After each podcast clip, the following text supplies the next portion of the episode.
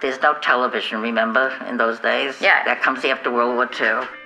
And I've never told this story.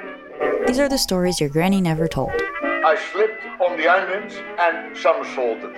those queens, you run out of face before you run out of makeup. And here I am, still able to compete on the world stage and still win and do well. I never understood why they thought I was a communist. I've always said that not one single dream that I had came true, and it was the best thing that ever happened to me. I'm Nikki, your host for Stories Your Granny Never Told. It's a monthly podcast where I interview older folk about their unexpected life stories.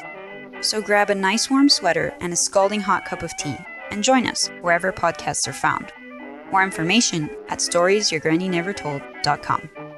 When I'm telling you that I climbed these temples by the roots of the trees and everything, I've been so pleased with how many young people are out showing their stance for justice. So great issues that, oh, I would like that as well. and in those days the subway was five or fifteen cents, and there were no transfers. Veronica Lake did a wonderful thing for the war effort. I still remember she cut her hair. I'm old, so it's time to give it to us.